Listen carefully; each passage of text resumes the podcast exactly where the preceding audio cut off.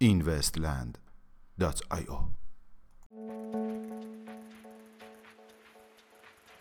سلام. با اینوستیلی پنج شنبه دوم خرداد ماه 1398 در خدمت شما هستیم.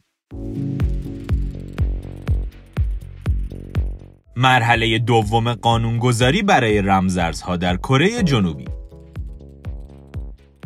به گزارش رسانه خبری یونهاپ وزارت علوم و فناوری اطلاعات کره جنوبی در حال ارائه مرحله دوم مقررات بلاکچینی و رمزارزی می باشد.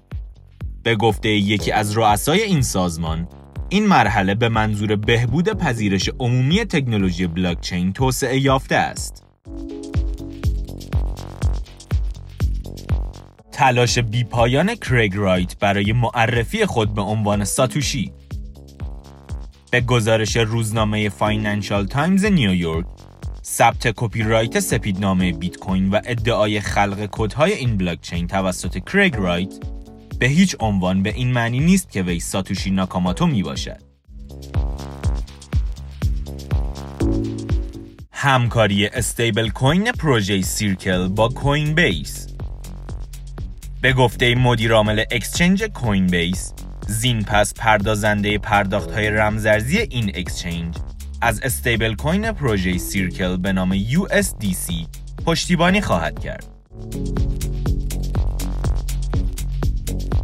تأثیرات نصف شدن پاداش استخراج کنندگان بیت کوین از نظر براین کلی براین کلی بنیانگذار و مدیرعامل شرکت سرمایه گذاری رمزرزی BKCM LLC طی مصاحبه اخیرش اظهار کرد که نصف شدن پاداش استخراج کنندگان رمزرز بیت کوین یا همان بیت کوین هاوینگ در سال آینده باعث رشد ناگهانی قیمت بیت کوین خواهد شد. وی همچنین به سرمایه گذاران پیشنهاد کرد که حداقل بین یک تا 5 درصد از سرمایه خود را به خرید بیت کوین اختصاص دهند. چرا که قیمت 8000 دلاری بیت کوین به زودی با افزایش چشمگیری مواجه خواهد شد. میانگین قیمت 24 ساعته بیت کوین 7790 دلار. میانگین قیمت 24 ساعته اتریوم 247 دلار و 23 سنت. و مارکت کپ کلی رمزارزها به حدود 237 میلیارد دلار رسید.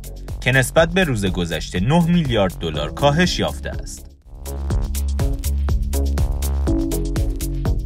ممنون که امشب هم همراه ما بودید. تا فردا شب خدا نگهدار